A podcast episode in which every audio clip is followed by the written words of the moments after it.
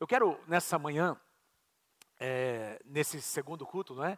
concluir a mensagem que eu iniciei na semana passada com o tema uh, Igreja, Projeto de Deus. Igreja, um projeto de Deus. E vou pedir, se você trouxe a sua Bíblia, abrir comigo em 1 Pedro capítulo 2.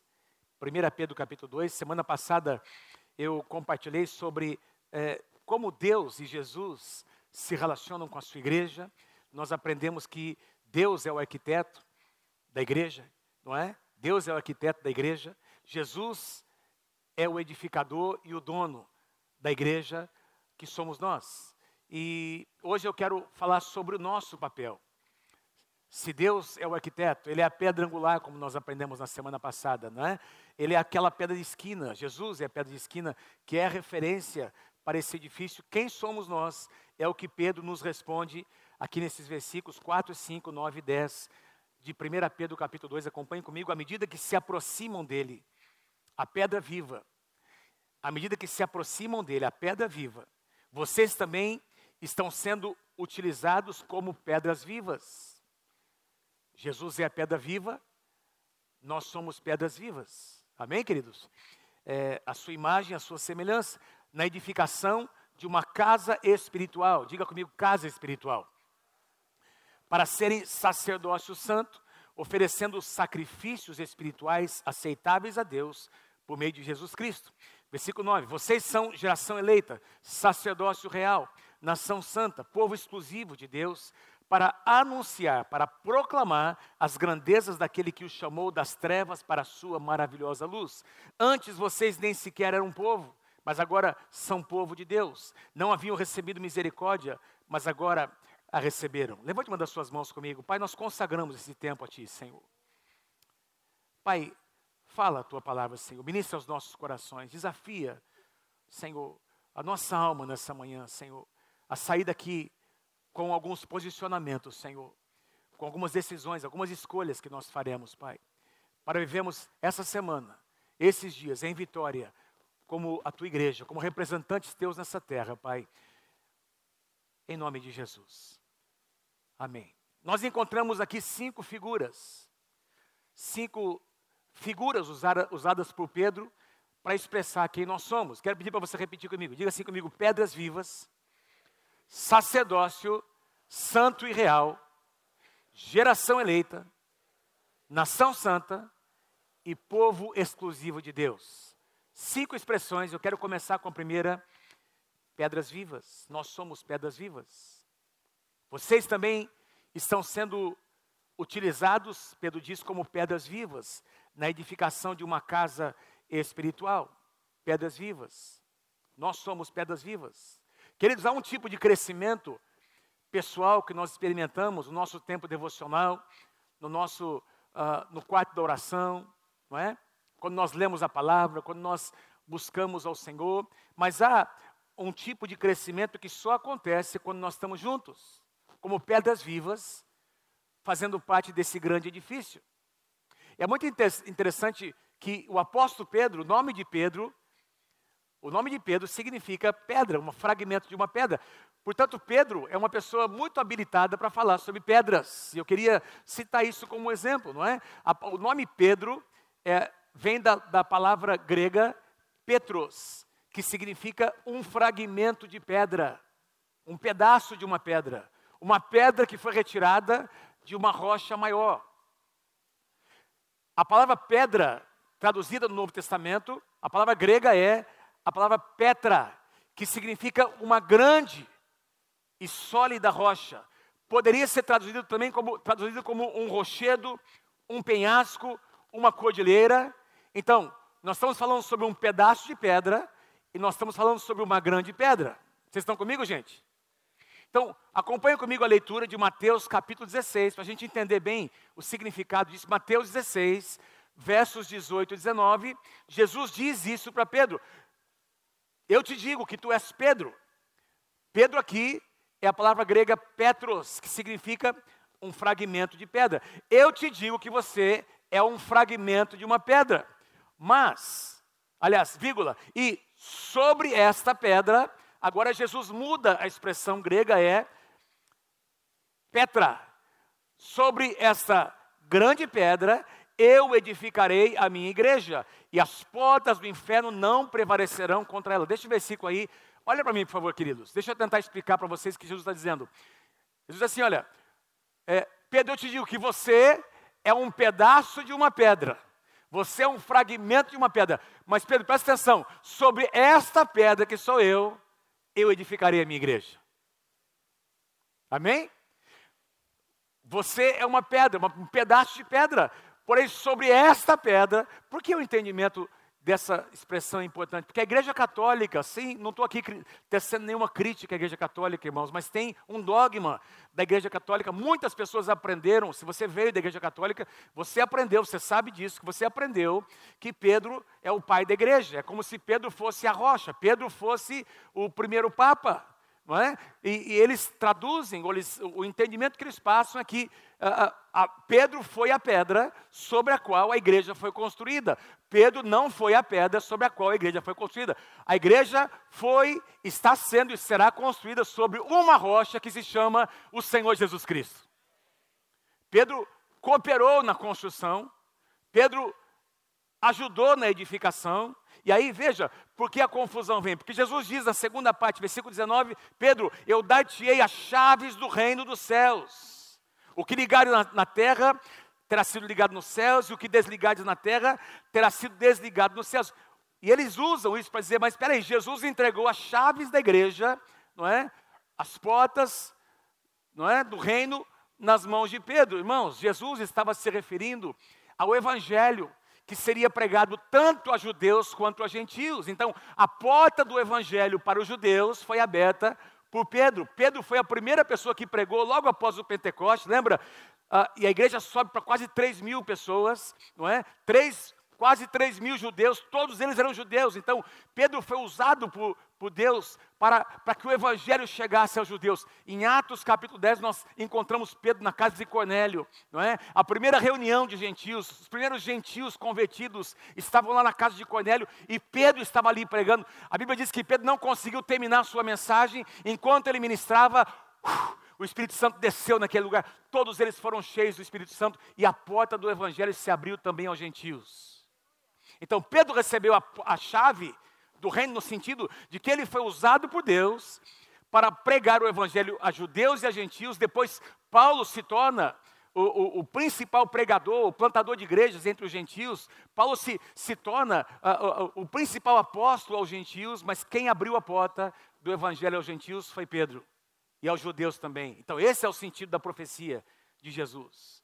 E jamais Jesus tentou dizer que Pedro era a rocha, Jesus é a rocha. Amém? Quem pode dizer comigo assim: Jesus é a rocha? Nós somos pedras vivas. Vocês estão comigo? Amém? Deixa eu tentar ilustrar esse, essa ideia de pedras vivas, porque para mim não tem uma ilustração mais uh, linda do que essa. Quando Salomão, meus irmãos, a Bíblia diz que Davi projetou, Davi pensou, projetou na construção do templo, mas Deus, Deus disse a ele: Olha, você é um homem de guerras, vamos deixar para a próxima geração, não é? Então, Davi ofereceu do seu tesouro pessoal, Davi ajudou na confecção do projeto, Salomão recebeu esse projeto e Salomão edificou o templo, o templo de Salomão, que era algo espantoso, uma obra esplêndida, tão esplêndida, meus irmãos, que as pedras foram fabricadas, foram é, trabalhadas num outro lugar. Então, eles iam buscar essas pedras num lugar distante, numa pedreira, e essas pedras, cada uma delas tinha um desenho, tinha uma configuração, tinha uma medida, altura, largura, profundidade, e essas pedras foram trabalhadas para serem encaixadas. Leia comigo,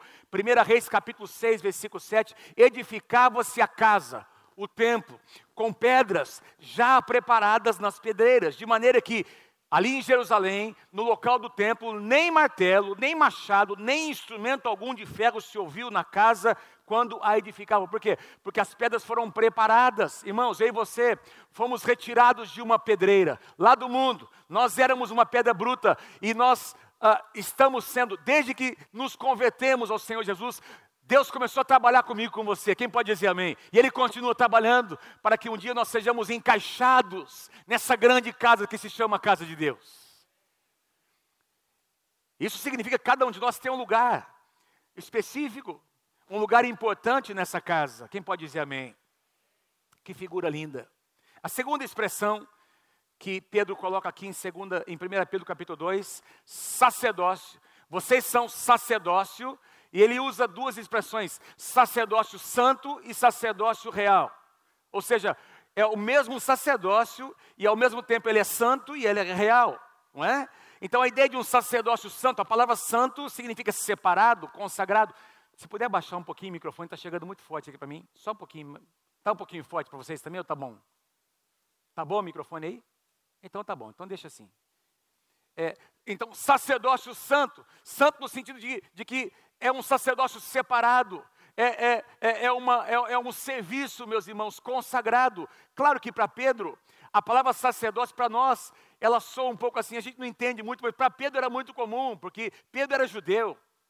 Pedro foi, ele cresceu ouvindo, vendo, lá no Antigo Testamento, eles, os judeus tinham toda essa herança do sacerdócio levítico. Então, para se atuar como um sacerdote, bastava nascer na família na tribo de Levi. Então, todos os rapazes da linhagem de Levi, depois de um determinado, uh, uma determinada, um determinado ano, não é? É, é, acho que é 20 ou 21 anos, eles começavam a servir como sacerdotes, a oficiar como sacerdotes. Então, os sacerdotes ministravam a partir de uma linhagem natural.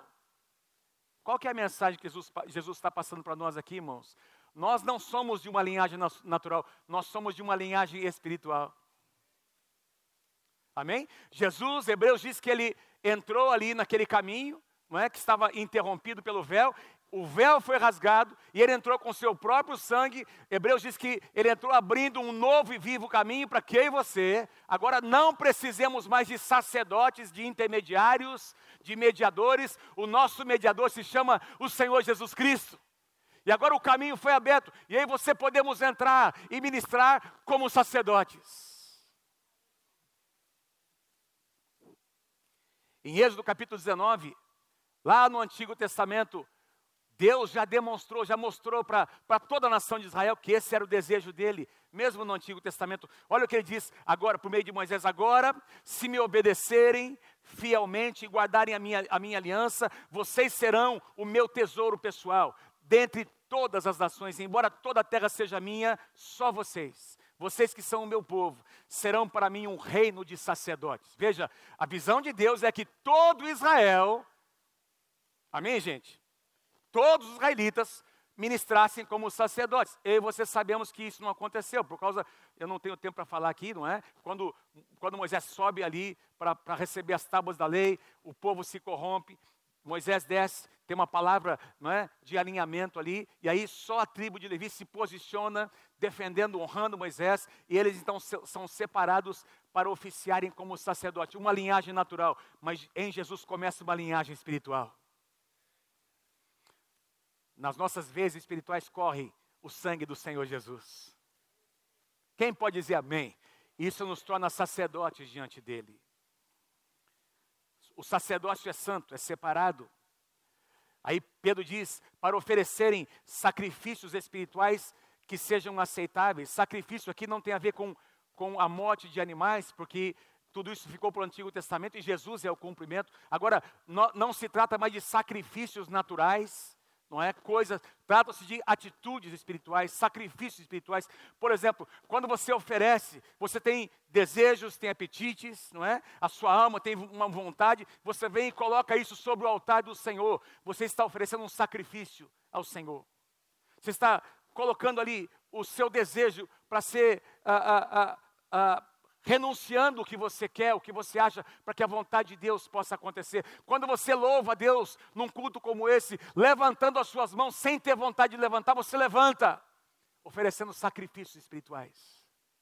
Você se ergue, você aumenta a sua intensidade, você oferta, você dizima, tudo isso são sacrifícios espirituais que agradam ao Senhor. Quem pode dizer amém? Quando você oferece os seus dons, os seus talentos, quando você serve alguém, quando você abre a sua casa para ter uma célula, uma casa de paz, quando você se disponibiliza para servir em algum ministério, você está oferecendo sacrifícios espirituais. Mas Pedro também fala sobre um sacerdócio real. E eu fiquei pensando, nunca preguei sobre isso, não é?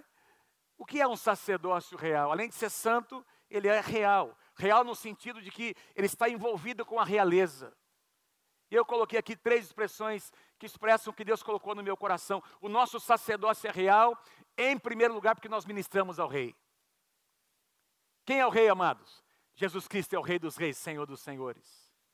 Então nós ministramos hoje aqui ao Rei. Nós ministramos na nossa casa ao Rei, no nosso trabalho, nós ministramos ao Rei. Lá no Antigo Testamento, alguns sacerdotes, eles tinham proximidade com alguns reis. Vou citar um exemplo: Zadok, um sacerdote que ministrava os sacrifícios lá no tabernáculo e depois no templo, não é? na época de Salomão, no comecinho.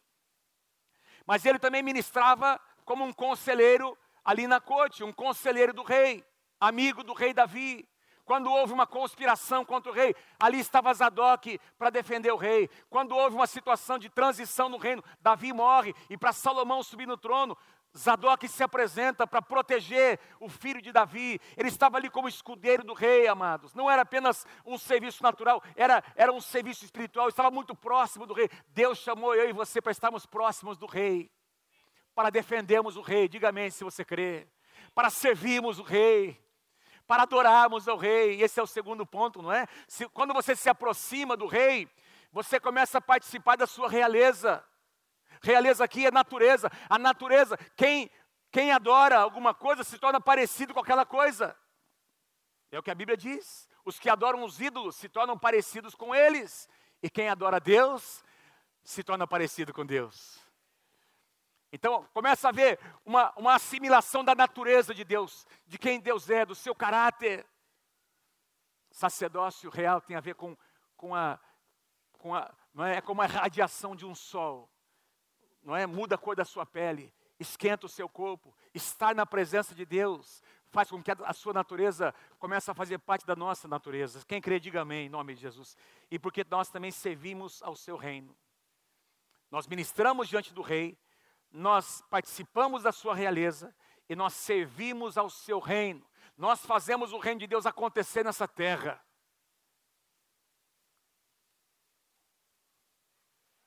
Vou dizer de novo, nós fazemos o reino de Deus acontecer nessa terra.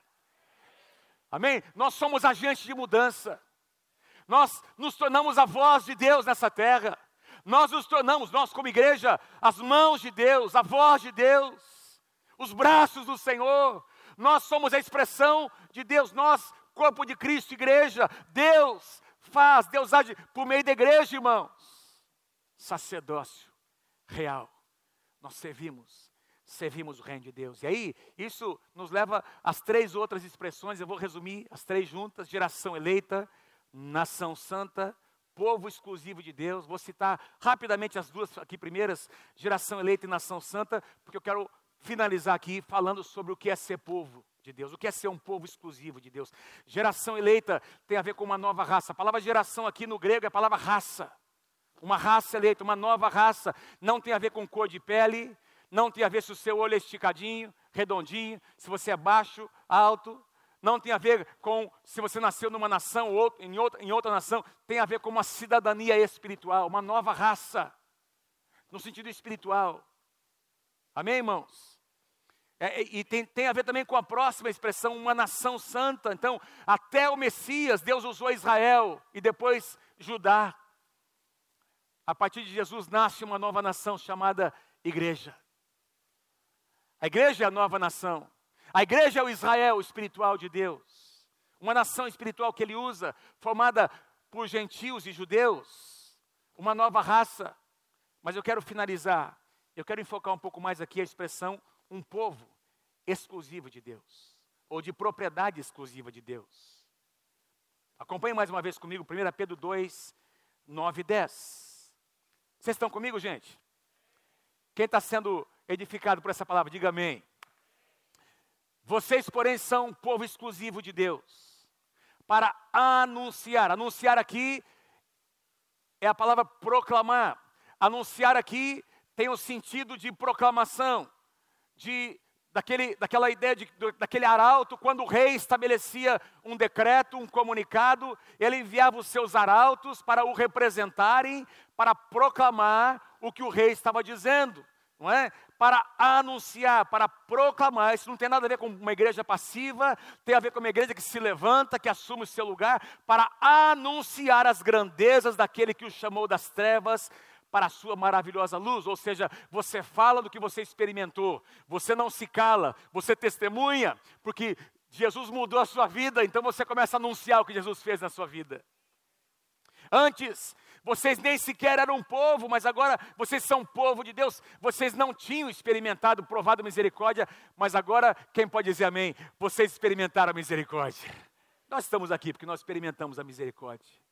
Nós estamos aqui pela misericórdia de Deus. Não havia nada em nós que merecesse estar neste lugar. Quem pode dar um grande aplauso ao Senhor Jesus? É pela graça, é pela misericórdia, é pela bondade, é pelo favor do Senhor que nós estamos aqui. Irmãos, presta atenção, a palavra povo aqui, a palavra povo, é a palavra grega laos, que aparece mais de 140 vezes, 140 e tantas vezes no Novo Testamento, que significa aquelas pessoas que têm a mesma origem um povo que tem agora uma mesma origem não natural e espiritual. Mas o que significa, meus irmãos, ser povo? Desde Adão e Eva, no coração de Deus, ele queria levantar um povo. Deus disse para Adão e Eva: cresçam, se multipliquem, povoem. É? Vai haver um povo, um povo vai nascer por meio de vocês para me representar na terra. O homem pecou, o homem peca, o homem cai, Deus continua tendo o seu plano.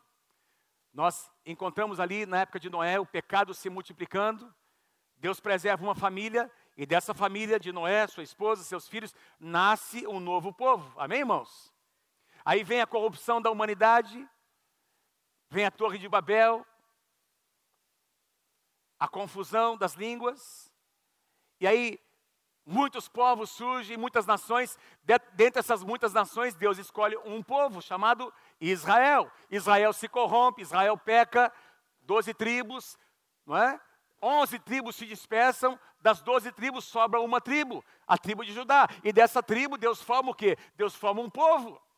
O Messias é revelado desse povo chamado os judeus. Jesus vem para os judeus, João capítulo 1 diz que veio para o que era seu, o povo que era seu, os judeus, mas os seus não o receberam. Mas a todos quantos o receberam, aqueles que nasceram de novo, deu-lhes o poder de serem feitos um novo povo, os filhos de Deus. Um novo povo. Nós somos esse povo, o povo de Deus, a igreja. Amados, é tão lindo isso. Agora, por que, por que é, é, Pedro fala que nós somos um povo? Qual é o propósito disso? Irmãos, um povo está inserido na sua cultura. Nós somos um povo que não, nós não, não vivemos a parte da nossa cultura, da nossa nação. Nós somos um povo, nós somos cidadãos que pagam os seus impostos. Amém? Quem está aí comigo? Nós pagamos, você paga, né? Os seus impostos? Beleza? Sim ou não? Nós somos um povo inserido inserido dentro de um povo maior. Então nós somos uma nação, hoje nós somos no Brasil um terço da nossa nação, talvez um pouco mais, de cristãos. Nós somos um povo dentro de um outro povo e nós temos os nossos valores mas nós vivemos num regime democrático, temos também os nossos direitos. Nós não estamos aqui apenas para ver a história acontecer, nós estamos aqui para escrever história. Nós estamos aqui, amados, como turistas, esperando, ah, daqui a pouquinho Jesus vem para arrebatar a sua igreja. Nós estamos aqui para sermos agentes de mudança. Sim, um dia Jesus vai voltar, mas enquanto nós estivermos aqui, nós somos a voz de Deus nessa terra, nós somos o povo de Deus. Lucas capítulo 12, verso 35. Jesus disse: Estejam prontos para servir e conservem acesas as suas candeias, como aqueles que esperam o Senhor voltar. Estejam prontos para servir, para abençoar, para serem agentes de mudança aí no contexto onde vocês estão. Agora eu quero voltar com você para Malaquias. Saia um pouquinho aqui de Pedro. E deixa eu trazer uma conotação mais profética e espiritual. A última profecia do Antigo Testamento é sobre um mover de Deus nos nossos dias. É sobre o mover que estaria sobre esse povo, chamado a igreja. Malaquias 4, 5 e 6, o profeta diz: Vejam, eu enviarei a vocês o profeta Elias, antes do grande e temível dia do Senhor. Presta atenção, olha para mim, queridos. Quando você lê na Bíblia o grande e temível dia do Senhor, ou o dia do Senhor, está falando sobre a segunda vinda de Cristo. Então a profecia de Malaquias, está dizendo que, olha, antes que Jesus venha na sua segunda vinda, eu vou liberar o profeta Elias. O profeta aqui não é o profeta carne e osso, é a unção, a mesma unção que estava sobre o profeta Elias, estará sobre essa geração. E olha o que ele diz: olha, e essa unção a unção desse profeta fará com que os corações dos pais se voltem aos seus filhos. Tem uma tradição que diz: se convertam aos seus filhos e os corações dos seus filhos aos seus pais. Então, essa unção que estará presente nos últimos dias irá trazer cura para a família. E o que é que nós estamos vendo hoje? Nós estamos vendo hoje uma ação maligna para desconstruir a família. Mas a minha Bíblia diz que haverá uma unção para construir a família, para restaurar a família. Amém? Essa é o que a palavra de Deus diz. A minha Bíblia e a sua Bíblia. E eu e você precisamos acreditar nisso, irmãos. Houve um cumprimento parcial dessa profecia nos dias de João Batista. Acompanhe comigo Lucas capítulo 1, verso 17. Nós aprendemos em Malaquias que a profecia de Malaquias é sobre os últimos dias. Os teólogos dizem que os últimos dias começaram na cruz de Cristo. Esses dois mil anos, quando você lê na Bíblia sobre os últimos dias, dizem respeito a, ao tempo da graça, o tempo que nós estamos vivendo em que a igreja se manifesta não é? e se prepara para a segunda vinda. Então, os últimos dias começaram lá no livro de Atos. E olha o que nós lemos aqui, aliás, em Lucas, né? quando Jesus está ministrando, sobre João Batista, olha, olha o que a palavra de Deus diz: irá diante do Senhor, sobre João Batista, no espírito e no poder de Elias, a mesma profecia sobre um tipo de unção que havia sido dada por Malaquias, agora está sendo falada sobre João Batista, para fazer voltar o coração dos pais aos seus filhos e os desobedientes à sabedoria dos justos, para deixar um povo, laos, preparado para o Senhor. Aleluia. Então, essa unção, meus irmãos, de Elias, do profeta Elias. Agora, quem foi o profeta Elias? Se tem um profeta radical, é o profeta Elias. Se tem um profeta que fala o que tem que ser falado, é o profeta Elias. Sim ou não, irmãos? Se tem um profeta que não tem nada a ver com um cara passivo, um, um profeta do fogo, um profeta que leva as pessoas a uma decisão, é o profeta Elias. Vamos edificar esse altar aqui o Deus que responder com fogo, esse é Deus. Uh! Chama lá os profetas de Baal. Chama lá. É? Vocês vão adorar. Façam aí as suas oferendas. E eles fizeram. Passaram ali horas e nada aconteceu. Aí Elias começa a clamar o nome dos para que todos saibam que tu és Deus. E uh, o fogo desce do céu e consome aquele, aquele holocausto. Aquela, aquele, aquele ato, meus irmãos, trouxe no coração do povo uma decisão. O povo teve que tomar uma decisão. A unção de Elias, que virá sobre a igreja, fará com que as pessoas tomem uma decisão. Porque nós vivemos numa época em que os opostos estão se confrontando, sim ou não? Nós vivemos numa época de polarizações. Então, meus irmãos, cada vez mais, quem é, é, quem não é, não é. Não dá para ficar em cima do muro. Vou tentar dizer de novo não dá para ficar em cima do muro. Não dá para fazer de conta que nós somos igreja. Não dá para fazer de conta que nós temos um bom casamento. Não dá para viver uma vida de faz de conta. Ou você tem uma casa restaurada, ou você edifica sobre a rocha, ou você edifica sobre a areia. Não tem meio termo.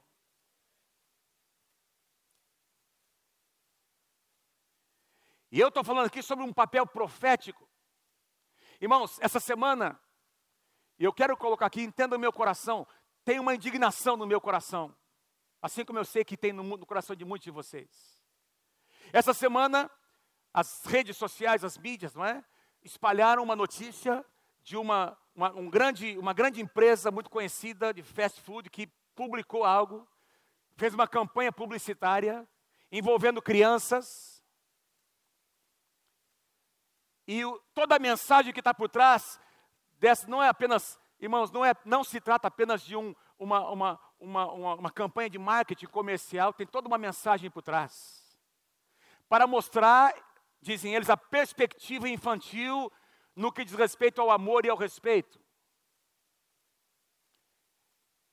Crianças e pré-adolescentes falando sobre diversidade sexual, explicando para os seus pais, crianças de 5, 6, 7, 8 anos, explicando, dando conselhos para os seus pais. E a mensagem ali: todo mundo pode amar todo mundo. Essa é a melhor família que eu poderia ter, uma família de homossexuais. E a criança dizendo isso,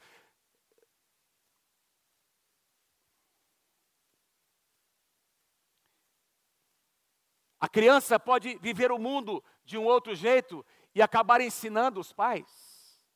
Toda uma conotação, uma mensagem subliminar, tentando mostrar que os pais aprendem sobre diversidade com os próprios filhos. Na minha Bíblia diz o contrário. Na minha Bíblia, em Deuteronômio capítulo 6, diz que são os pais que ensinam princípios aos seus filhos. Na minha Bíblia diz que, que os pais têm a responsabilidade de, ao se levantar, falar da palavra do Senhor, ao se deitar, andando pelo caminho, seja onde for, ministrando princípios, ministrando verdades, incutindo, ensinando princípios. Na minha Bíblia diz que as coisas não acontecem naturalmente, tem que ser intencionais. O coração dos pais se converterá ao coração dos filhos e dos filhos aos seus pais. E o final dessa campanha diz: se eles conseguem, vocês também conseguem. Aqui nessa empresa, todo mundo é bem-vindo, disse essa campanha. E pode parecer que o alvo são os adultos, mas eu vou colocar minha opinião: o alvo são as crianças. Irmãos, eu anotei algumas coisas aqui. Primeiro, eles tentam dizer que a interrupção da gravidez é algo normal e tentam legalizar o assassinato de crianças. E aquelas que nascem, para essas que nascem, eles querem manipular dizendo que elas não precisam ter nenhum pai, nenhuma mãe. Eles dizem que elas podem escolher, que não é o sexo, não é o órgão sexual que define a sua sexualidade. Quantos entendem o que eu estou dizendo? Eles querem dizer que não existe um padrão, irmãos. Existe um padrão. Existe um padrão. Existe um padrão. As pessoas podem rejeitar um padrão, mas o padrão existe. Ah, mas a conotação ali é o amor.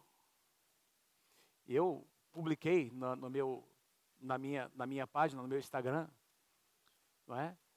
uma campanha que vários pastores do Brasil, foi uma, uma, uma mobilização dos pastores, músicos, evangélicos, cantores, foi uma coisa que se massificou como uma resposta da igreja, porque nós somos igreja, nós somos a voz profética, nós precisamos dizer o que nós pensamos.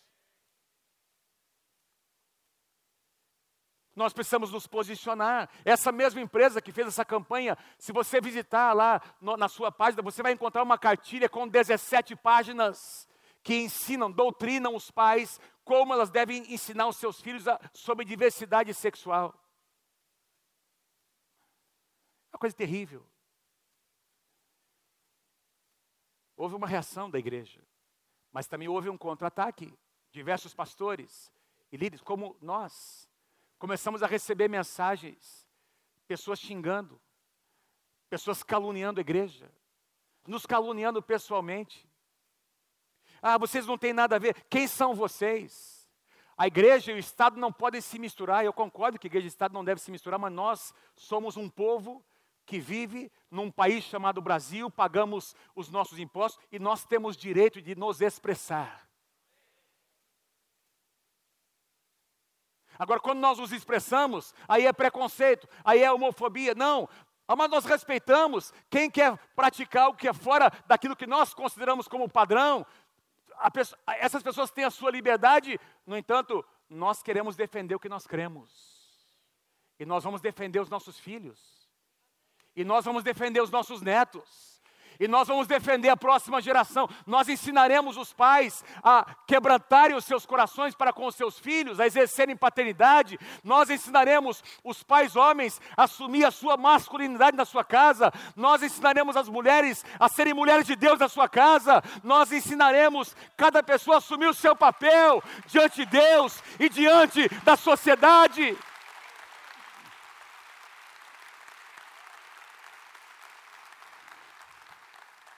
Quem é que diz que amar? Ah, vocês, ah, peraí, ah, vocês têm que amar mais. Ah, ah, as pessoas têm que ser amadas. Jesus não faria assim.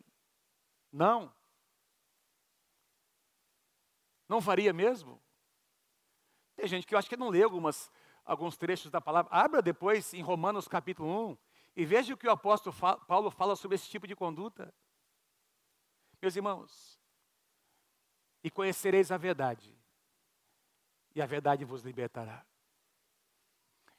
Amar não é só passar a mão na cabeça. Amar é falar a verdade. Quem pode dizer amém? Amar é estabelecer limites, e limites muito bem definidos. Amar é oferecer a dádiva da correção. Quem é que disse que correção, que disciplina não é expressão de amor? Disciplina é pura expressão de amor. Como é que nós separamos as duas coisas? Elogiar o que está certo e reprovar o que está errado. Ensinar aos nossos filhos que existe um padrão. O que é ser um homem, o que é ser uma mulher. Sem desistir das pessoas. Nós não desistimos das pessoas, nós amamos as pessoas. Agora, se uma pessoa entende que ela pode viver segundo uh, uma, uma, e assumir uma conduta que não tem nada a ver com um padrão, a gente vai respeitar essa pessoa, mas não venha querer incutir isso nas crianças.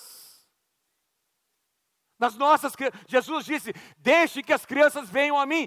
Eles não querem deixar as crianças se aproximarem do Senhor Jesus, mas nós não iremos permitir que isso aconteça, nós iremos nos levantar. Nós iremos defender as nossas crianças, nós iremos nos posicionar. Porque nós somos chamados para proclamar as boas obras do Senhor Jesus, daquele que nos tirou das trevas para a sua maravilhosa luz. As pessoas, se as pessoas maduras querem assumir desvios de padrões, nós iremos respeitar, mas jamais aceitaremos que esses desvios sejam estimulados como se fossem padrões corretos. O padrão correto é o padrão que a palavra de Deus estabelece. Eu amo essa palavra. E eu vou defender essa palavra.